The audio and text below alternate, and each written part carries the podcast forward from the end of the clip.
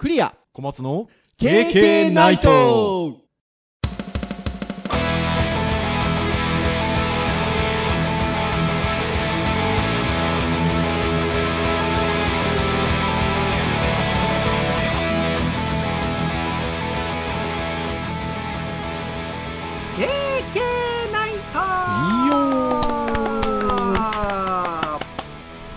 ということで第341回の配信でございます。お届けをいたしますのはクリアとはい小松です。どうぞよろしくお願いいたします。はいよろしくお願いします。はいということで3月31日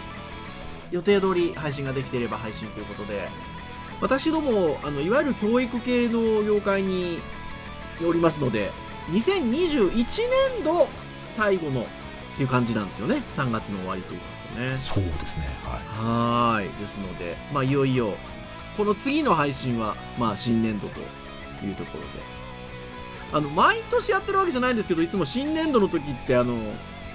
KK ナイトっていうポッドキャストでデジタルハリウッド大学で教員をやってる2人があってみたいな話をい ああはいはいはい。改めて。したりする時がそうそうそうあるんですけどまあ果たして次回するのか否か。はい。というところではございますがまあ21年度最後の配信というところでございますがもう卒業式も終わりましてねあのああそうですね。なんか次の年への準備っていう感じになってきましたね。そうですね。もういよいよまたねゼミ生が4年生になりまた1年が始本当まるかそうですよ、ゼミの動画なんかねお互いに撮っちゃったりしてね。ああ紹介1分ね説明動画ね、そうそうそうそうそうそう。最近はやっぱりねオンデマンドでなるべく完結するようにっていうところもまあありますので、えーゼミの紹介動画なんかもあの大学側で用意があるんですけどまあそれを更新しますかどうですかみたいなところでお互いに更新しつつというところではい。ございますがはい。えー前回習得主義と履修主義とですけどいいねつけてくださってる方がなんかやっぱりちょっと教育関係の人がいつもに比べると若干多かったかなっていう気が。ああ、うん。そうですね。しますね。やっぱ気に気になるというかそれそうだよねみたいなこういやキーワード本当なんですそうですよね。うん。興味深くまあ話したこともあるんですけど結構いつもより聞きましたよ。あ そうですか。そうそうなんか聞聞いてて面白いなっていう。あそうそうそうそう。っていうところがあったのであなんかなかなかに良かったなっていう感じですね前回のはーい。てなところでございますが、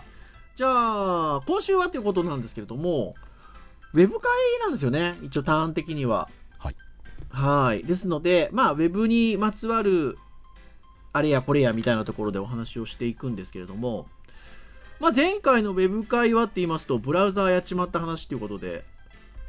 あの、ブラウザーに関してのお話、まあ、本当にすごいウェブっぽい話をしたんですけど、まあ、今回何話そうかっていうところで、小松先生が、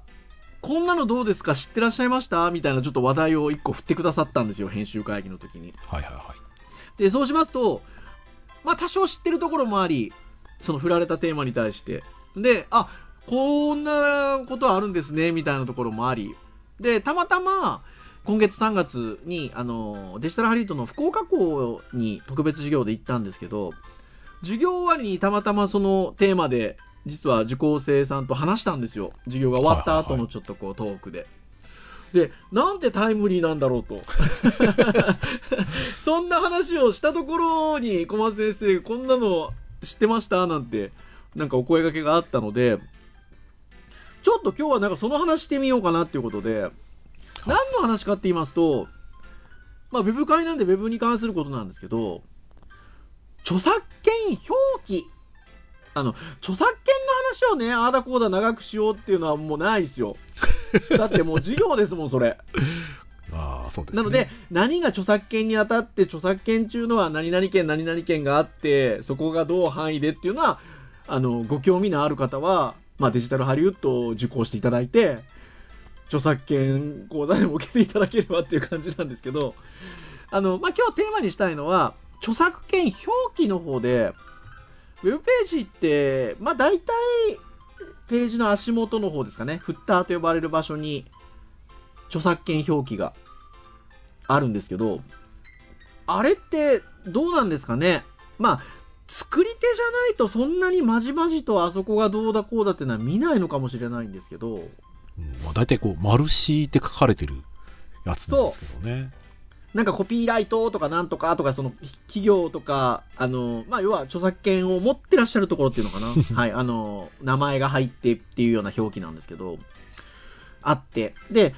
何がしかの形でウェブを作るっていう経験をされた人は、あのあ、大体載ってるから何書こうかみたいなことは多少なりとも考えたことがあるんじゃないかなっていうふうに思うんですけど、あの、ぜひあの、あ、そんなのあるのねってこれ聞いて思った方は、あの、結構見てみてください。あの、いろんなウェブサイトの。まあ、大体足元の方にありますんで、見ていただくと、あの、長いものもあれば、短いものもあれば、あの、まあ、ないページとかもね、まあ、あったりしまして、で、えっと、そもそもこれ、なんで書いてるのかなとか、その、どの表記が正しいのかなとかみたいなことって、あの、まあ、気になるっちゃ気になるよねっていうところで、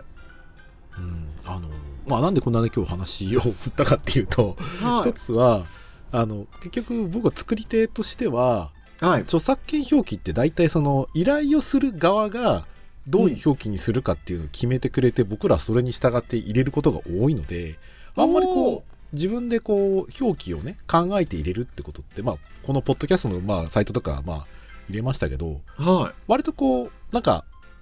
前からこういう書式だよねみたいな感じで割とこう形にのっとってやってるところが多くてあ、そうですか。でもあれじゃないですか。それは小松先生があの従事していらっしゃる会社が大きな案件ばっかりやってるからじゃないですか。違う違うそんなことないクライアント様の方がよく分かってなかったらやっぱこっちから言うじゃないですかだってここういう表記の方があって。まあまあまあ。まあ多分で法務的な話になっちゃうのかなって気がするので。はあだからどっちかというとどうしますかっていうところで一般的にはこういうのですけど。だそれ多分他のサイトを見て多分他のサイトと同じように揃えてくださいっていう多分感じのケースが多いんじゃないかなと。いう。ーん。でなんかそれで,、まあそうたまたまたまその僕ねこ著作権のあのコピーライトの記事とか読む機会があって。はい。でその時に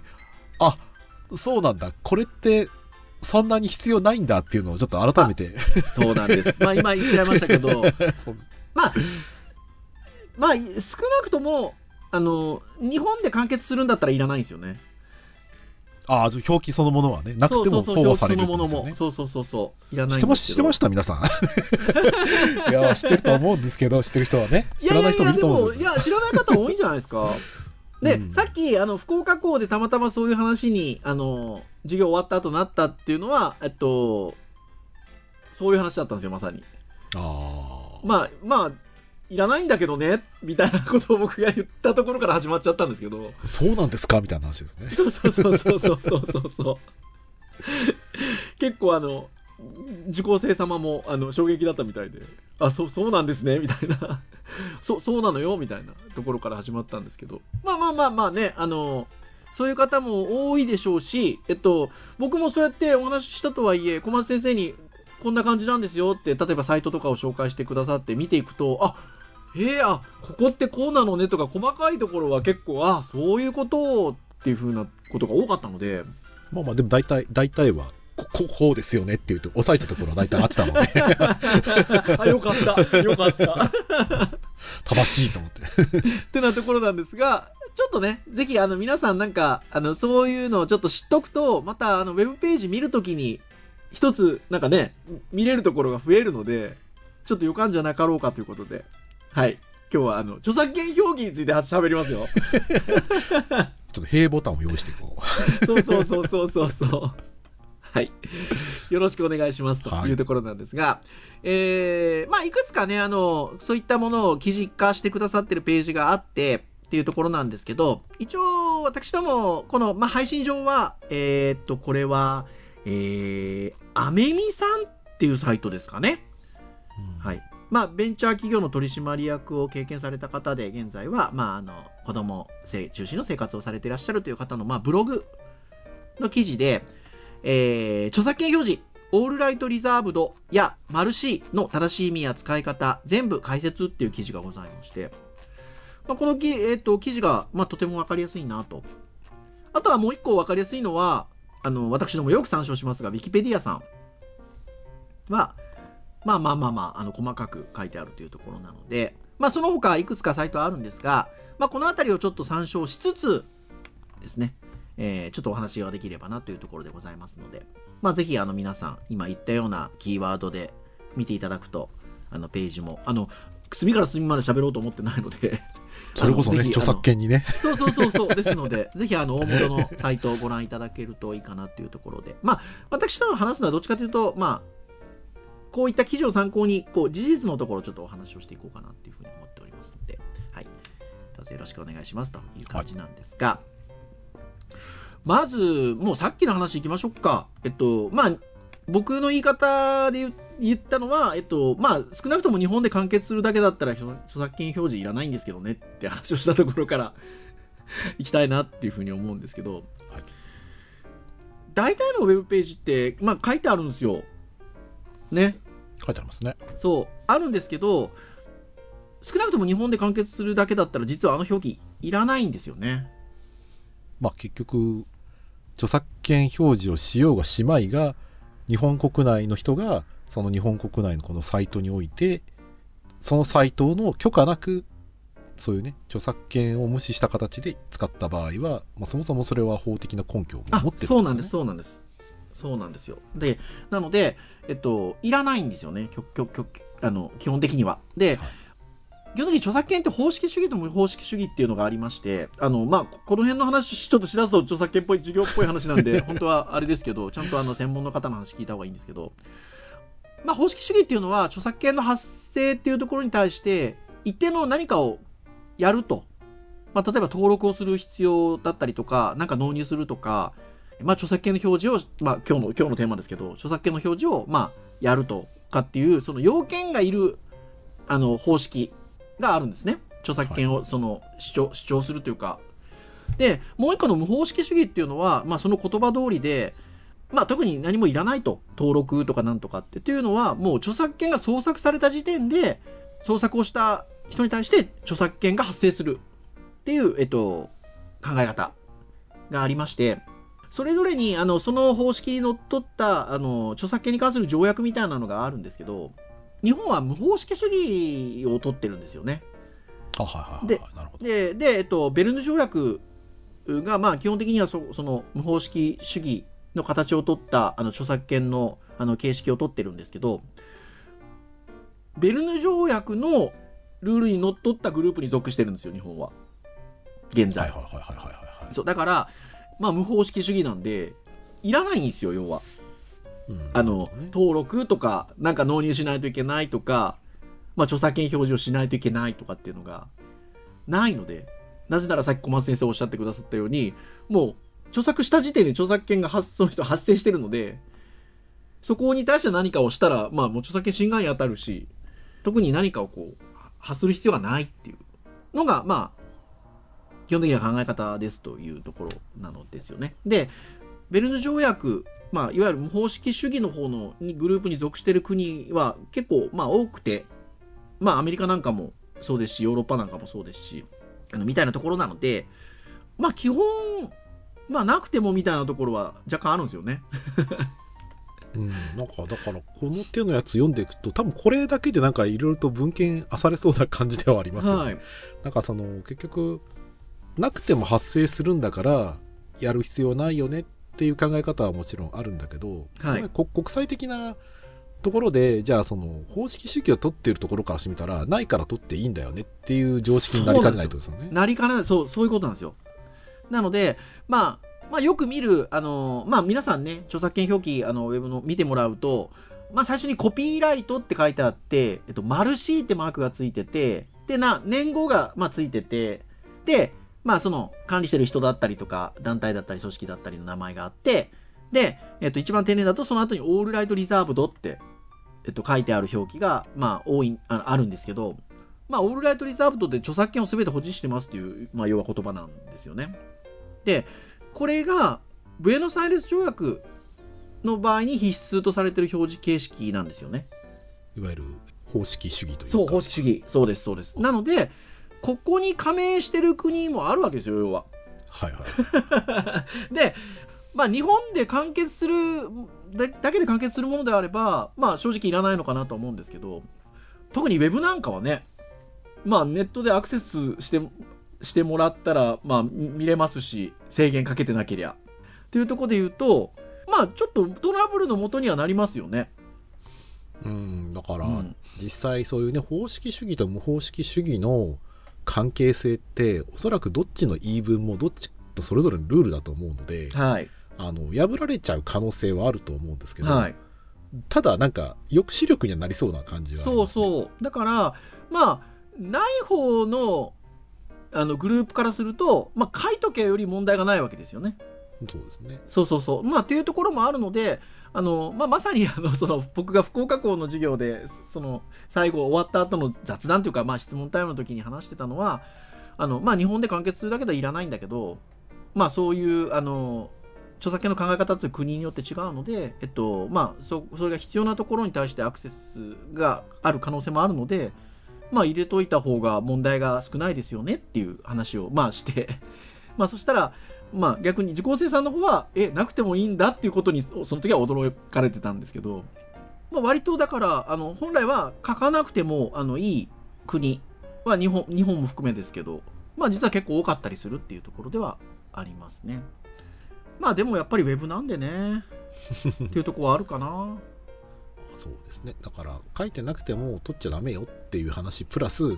書いてるんだから当然それは分かってるよねっていう話ですよね。いや、本当そうなんですよねそうそう。書いてるんだから分かってますよねって話なんですよね。なので、えっと、まあ、そこがありますよっていうのが、まず、前提の話なんですよ、実は。はい。っていうところ。なので、もう、ここからは、あの、じゃあ書いた場合って話をしていきます。はいはい。あの、そもそもなくてもいいじゃんっていうのはもうここで終わりにします。こっから先必要って話になっちゃいますよね。そうそうそうそうそうそうそう。なので、えっと、そもそもあれないは、まあ、もう、もうここで終わりで、まあ、じゃあ、書きましょうねってなった時に、えっと、さっきあの、冒頭にもお話ししたんですけど、実はね、結構いろんな表記の仕方をしていて、じゃあ、どれが正しいんだって今度話になってくるんですよね。そうですね。うんそう。で、なってくるんですけど、まず、フルフルでよく書くのは、コピーライト、えっと、マルシー、えっと、で、年号が書いてあって、で、まあ、名前、そし、まあ、管理してる人だったり、団体の名前書いてあって、オールライトリザーブドって書いてあるんですけど、はいはいはい。これね、僕もね、最初こういうお仕事を始めて書いてる時もね、やっぱちょっと思ってたんですよ。なんか同じような言葉たくさん書いてないみたいな。まあまあまあそうですね。ね、あの、まだ最後のオールライドリザーブドはまだわかるんですよ。えっと、すべての、あの、権利を有してますって書いてあるから、まあ、それはなんかその、締めとして書いてあるのかなと思うんですけど、気になったのは最初の二つですよ。コピーライトって書いてあるのに、その字、マルシーって書いてあって、これマルシーコピーライトだよねと思ってて、まあ、かぶってるわけですよね。そう、コピーライトマルシーって書いてあるのは、これなんでなのかなってずっと、まあ思ってたんですけど、これって、でもその疑問って少なからず正しいんですよね。まあまあ、そうですね。マルシーマークってコピーライトのことなんですよ。はい。で、えっと、当然、そのコピーライトって書いてるのもコピーライトのことなので、これね、今小松先生おっしゃった通り、これ重複してるんですよね。そうだから、これね、やっぱね、どっちか一方でいいって書いてあるんですよ。だそれで言うと、なんで二つ書いてたんですかね。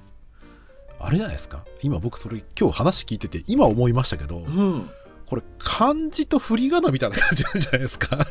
あー、でもいや、そうかもしれない。うん。そんな気がする。ね、一応、多分まあ、どっかのサイトで書いてあったのは、はい。あの HTML とかでね、そのマルシーをするための記号って、えっと、コードがあるんですよね。アンドコピー、セミコロン、ね。ハンドコピー、そうですね、はい。うんで、書いて、それがブラウザに表現されるんだけど、まあ、それはブラウザって、まあ、みんな使ってるブラウザはもちろん表示されるんだけど、はい。あのまあ、マイナーなブラウザとかで表示されない可能性はゼロではうんあない。り可能性がゼロじゃないですね。それをあのもし使えなかった場合に、じゃあ表示するために、まあ、カッコ C だったりとかい、や、本当まあ、コピーライトって文字入れるっていう話だと思うんですよね。うん。ああ、でもそうだと思います。ですけど、どうなんすかね？その、されなかったら問題？多分まあ多くのブブラウザーはまあ今言ったり端末だったりはいいけそうですよね。まあ、気にするようなところで見てもらうサイトなのであれば、まあ、考えていいと思うんですけど、ん。僕らが一般的に作るサイトでそれが表示されないことを前提に作ることは考えなくていいと思います、うん、そうですよね。っていうところで言うとまあどっちか一方でいいのかなっていうところかなというふうには思います。まあだからまあただフルフル書いてるっていうのはさっきの話で言うとフルフル書いときゃ問題がないわけなんで、うん、まあまあまさにその考え方で言うとまあ一番コピーライトから始まってマルシー書いてっていうところかなっていうふうに思うんですよね。はい感じでございます。はい、で次ですよ。そのコピーライト来ました、マルシー来ました、その後に年号が来るわけですよ。はいはいはいで、この年号の表記の仕方も結構いろいろあって、僕らがこういう仕事始めた時に割と書いてたのは、まずそのサイトだったりサービスを始めた年はいはいはい書いて、ハイフン書いて、で、えっと、今のその運営してる今、現時点での年はいはいはいを書くっていうことを僕は少なくとも20年前ぐらいはしてたんですよね。二十数年前か。してたんですけど、で、始めた年はいいんですよね。だって固定だから、始めた年だから。まあそうですねなんですけど、その今、まさに今の年って、その、更新しないといけないじゃないですか。はいはいはいだからその二十数年前はなんかめんどくさいなと思ってやってましたよ。だからね、わざわざね、JavaScript でね、端末の時間のデータ取って、そこの、あそこだけ出すとかも、あの、ものによってはしてましたけどね。あれですねシステムの時計を使うわけです、ね、あ、そうそうそう、システムの時計使って、その見てる人の引っ張ってみたいなことしてましたけど、まあそこもそことて、じゃあ JavaScript 切ってたらどうなんだって話があるので、っ そうですねていうのはあるんですけど。ちょっと僕あの昔覚えてるか分かんないですけど僕見たことがあるのがはい。そのマルシーの後にうん。年号なんですけど年号の前にうん。シンスって入ってた気がするんですよページによって入ってたよ。入ってましたよ。今今見ないですよねでもっていうかね、あの、僕自分の個人のサイト、はい初めて作った時のコピーライトシンス入れてました。やっぱそうですね入れてた、入れてた。いつからっていうのを丁寧に入れてたわけですねそうそう、入れてましたね。シンス入れてましたね。まあ、で多分あれですよね年号のその最初とハイフンその今年みたいなのを入れることで、まあ、ここからここまでだよみたいなあ、ことが。分かるからそおそらく省くようになっちゃったんじゃないかなって気それはでもね、でも、ただ、入れてたけどなねなんか今あんまり見ないくなっちゃいあ、ましたよねもう全く見ないですね。ねそうそうそう。で、この年号問題ですよ。で、始めた年、今の年書くパターンがまず1個あるでしょ？はいはいはいあと、今の年だけ書いてあるページ結構あるんですよね。はいはいはいありますねで、あとは、えっと、始めた年だけ書いてる、うん、あの、ページも結構あるんですけど、これどれが正しいんだっていう話なんですよね。はいはいはいはで、方式主義の方の考え方で言うと、必要な要件っていうのがあって、それが、えー、まず、コピーライトがいるっていうのと、とまあ、もちろん名前もいるんですけど、年号が1個いるんですよ。で、どの年号だって話ですよ、今の話で言うと。い はいこれがね、最初に公開した年なんですよね。なので、まあこれはいりますと。えっと、表記をしないといけないところのルールにのっとった場合は、まあコピーライト、マルシーがいる。で、最初に公開した時の年号がいる。えーそして、団体だったり個人の名前が必要な要件。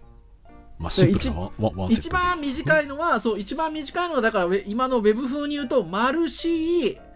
まあ、始めた年が仮に2015年だとすると、2015、えなんちゃらが、えっと、一番、必要なものが一番シンプルに書かれてるのが、その表記ということなんですよね。で、これが、我が KK ナイトのウェブページのコピーライト。はい今偶然だなマルシー 2015KK ナイトポッドキャストですよ。まあちょっと、あの、編集会議の時に、あ更新してなかったっていうので、に2015-2019だったんですよ。3年サボってたんですよ、僕。そうねで、今回の勉強したことによって、あ、最初だけにして、もう外しとこうとあの更新はいいよと。ということでまあ一番シンプルな形で正しい形になってるっていう状態にはなってるんですけどところがですよ編集会議でだから小松先生とこれいろんなところのサイトどんな表記になってるんだろうなってさ見たんですよね。割と大手たくさん見ましたね。はい、そう見たんですけどもう小松先生のお見立てまず GAFA GAFA って今言い方あれなのかな？あの Facebook がメタになっちゃったんでね あ、そうですね。あれです。けどまあまあ旧 GAFA と言いましょうかはい、はい。は総じてまあほぼほぼじゃないかなほぼかな？年号のところが現在の年なんですよね。そうですね。うんまあアマ、アマゾンはなんかね、最初の年も書いてましたけど、はいうん、それ以外は割と今年が多かったですね。そうでまあそれ以外もいくつか大手見るとそのこれトレンドって言い方をあえてすればいいのか割と今年を入れてるところが多いんですよね。ね、多分大きいところがやってるから真似してんじゃないかなっていあそうそうそれこそさっきの話じゃないですすけどね。はい。そうそうそうだからこれすごい厳密な言い方をするとだから表記のルールみたいなところで言うとちょっと違ってるんですよね。うーんだからうん方式主義にのっとればあの基本的に年号1個しか書かないケースにおいては、うん。開始日開始の年で、うん。うんまあ、2つ書くんだったらその開始と終了なんだけど終了だけ書くケースって開始と見分けがつかないのではい。だ本当は多分開始を書くケースのことを考えたら終なんかその最新の年号を書くっていうのは多分あまりいい方式書き方ではないんですよ、ね。ない気がしますよね。まあでもそれでも別に問題ないのが多分この無方式主義の今 現状なんでしょうね。まあそうだとう。思いますって、あの最初にちょっと参照させていただきたいと思いますってあの言ったページえっ、と、はいアメミさんのページだと一応ねまあなんか文章記事の文章の書き方としてはえっと、年数の表示についてはどれが正しいということはないですが以下のように表示することが多いので覚えておくといいでしょうっていうことで4つぐらいあのパターンがあってその中に更新した年っていうのが一応あるので、ああ、そうなんですね。うん、あるんでまあまあどうなんでしょうね。まあちょっとなのでサイトによっていろいろかなっていう感じではありますが、うん、のようですねまあ使ってる情報によってはもしかしたら違うのかもしれうないですけど、ね。ん違うのかもしれないですよね。ってなところでまあ割と小松先生とたくさん見たところだと割とその今年、まあ、更新した年要は今年ですよね。まあ今年を書いてるところが多いかな最近はっていう感じですね。そうですね、うん。大手でもねフルフル書いてるところもあればすっげえ短あく書いてるそうそうところもあるんで。そうそうそうそうそうそう。なんかやっぱりでも昔まあ長いことこういう仕事やってるあれからすると昔はもうフルフル書いてたので、うん。あのた体感としてはなんか年々短くなってるなっていうの体感はあったんですよ、はいはいはい、うん、なのでまあでもそれ、まあ、間違ってないっていうかまあやっぱりこう見るとあの結構シンプルに書いているところが多くなってるなっていう感じはしますね。そうですね。であの順番がね別にそこは関係ないみたいな関係ないみたいですね、うん、そうだから Facebook とかを見ると今メタマルシ2022なんですよ。そう。なんか他と違ってシンプルででもお抑えてるみたいなそうだし、僕ね、そういうの好きなんですよ。ななんかこう、こう、なんていうんですか、ね、ちょっと、ちょっと変え、かな変えてる感じがいいじゃないですか。おしゃれな感じですかね。そしたら、もうね、クリアマルシー2022とかね、書きたくなっちゃいますもんね。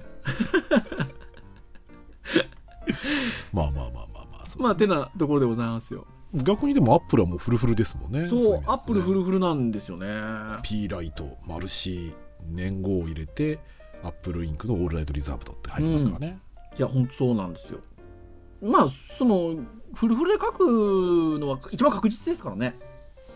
そうですね、うん、そうそうそう。というところかなっていうふうに思うんですが、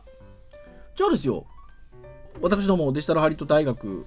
の教員でございますし、私なんかもっと言えばデジタルハリウッドの株式会社の社員でもありますので、はいじゃあデジタルハリウッドはどうかっていうところですよ。ほ？ねいくつか、いくつかあるわけですよ。はいはい。あの、グランドサイトと呼ばれる全部をまとめてるサイトとか、はいはい。あとは、まあ、社会人向けの専門スクールあれば、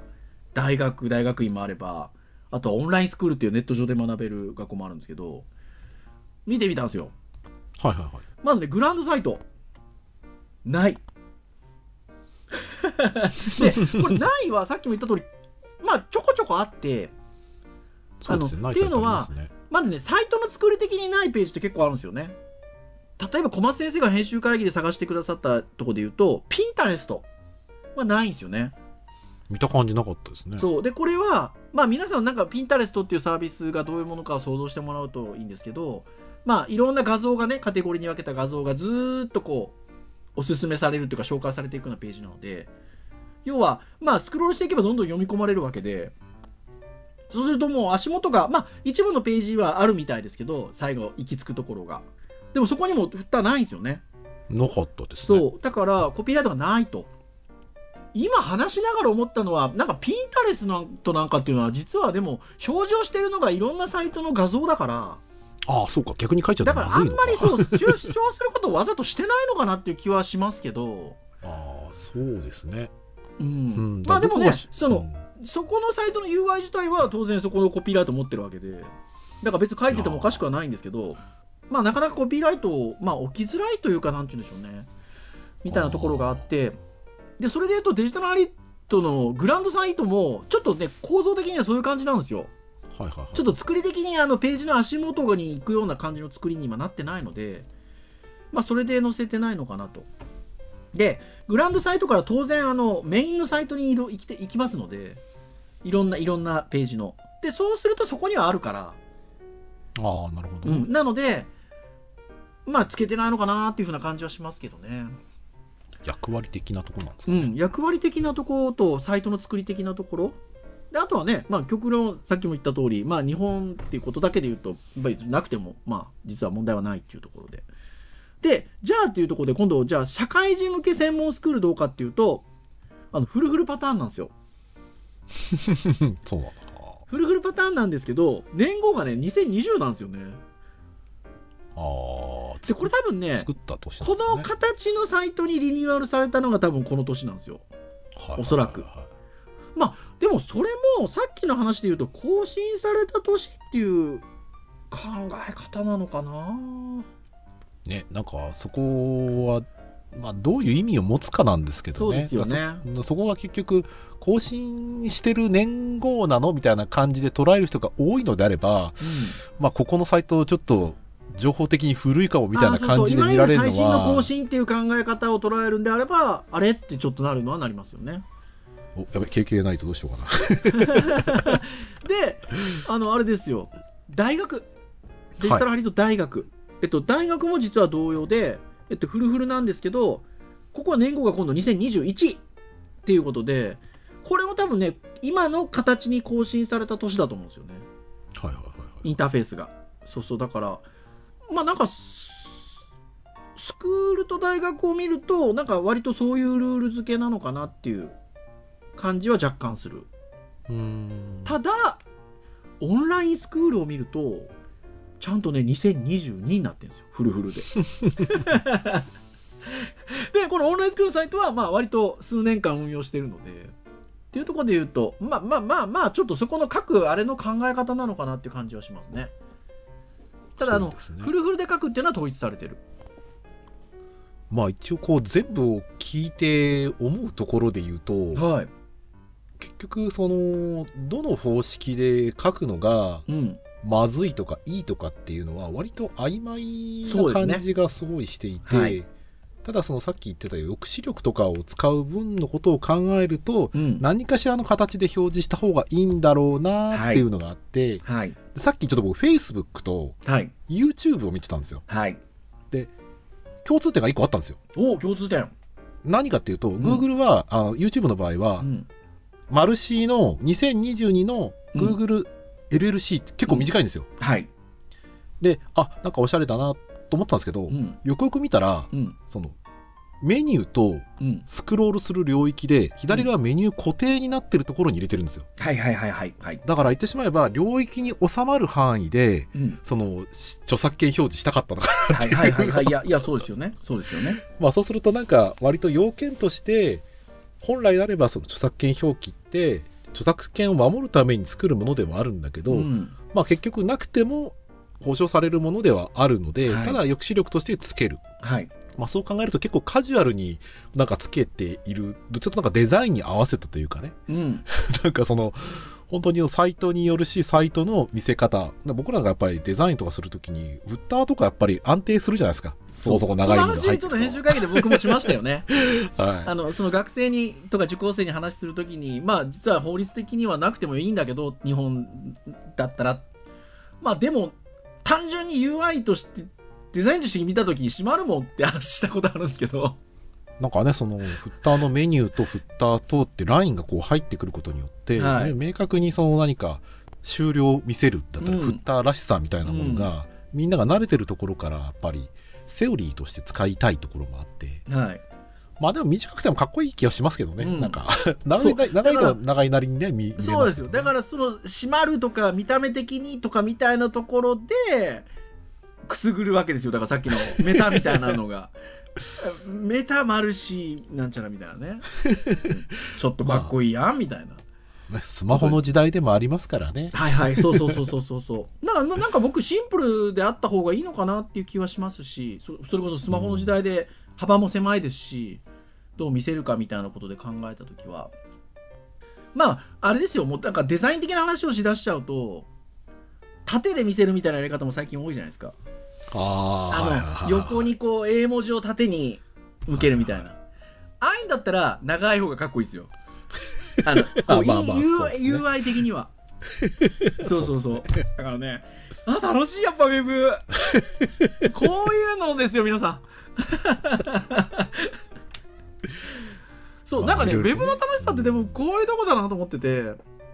あのルールとして仕組みとしてとかみたいな話もあるしねえっと見た目の話もあるしまああとまあ仕組みとしてと同じ意味なのかな。まあコードとしての意味もあるしなんかいろんな意味がああってウェブとしてそこにあるじゃないですか。うん。まあ、こあんま他にはないこ文文化かもしれないですそう、ね。そうここれはね面白いんですよね。あれ面白くない？皆さん まあ、これがメインと言われちゃうとちょっと気になっちゃうかもしれないですけど、まあ、これも一つ面白さのあ一つそうそうそうそうそうそうそうそうそうなんですよ。ねいや本当そうなんですよ。だからまあ今日は取り立てて著作権表示の話してるんですけどあのそういうのが結構あるんですよ要は。はいはいはい。ねドメインの話もしましたしね。そうそうそうそうそうそう。だからねなんかそうこういうのがウェブ面白いんですよ皆さん。っていうのでどうですかウェブ会の締めはい、一つ魅力を伝えられたんじゃないでしょうか。はい。てなところでございます。はい。楽しくお話ができたんじゃないでしょうか。はい。以上といたしましょうかね。経験ナイトは毎週木曜日に配信をいたしております。えー公式サイトアクセスをしていただきますと、ね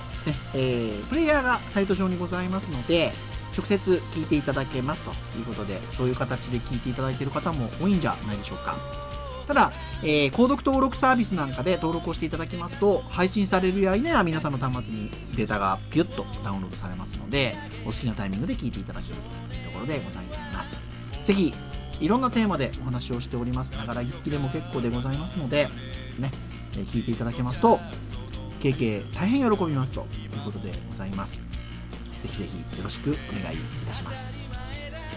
では、以上といたしましょうかね。お届けをいたしましたのはクリアとはい、小松でした。それでは次回342回の配信でお会いいたしましょう皆さんさようならさよなら。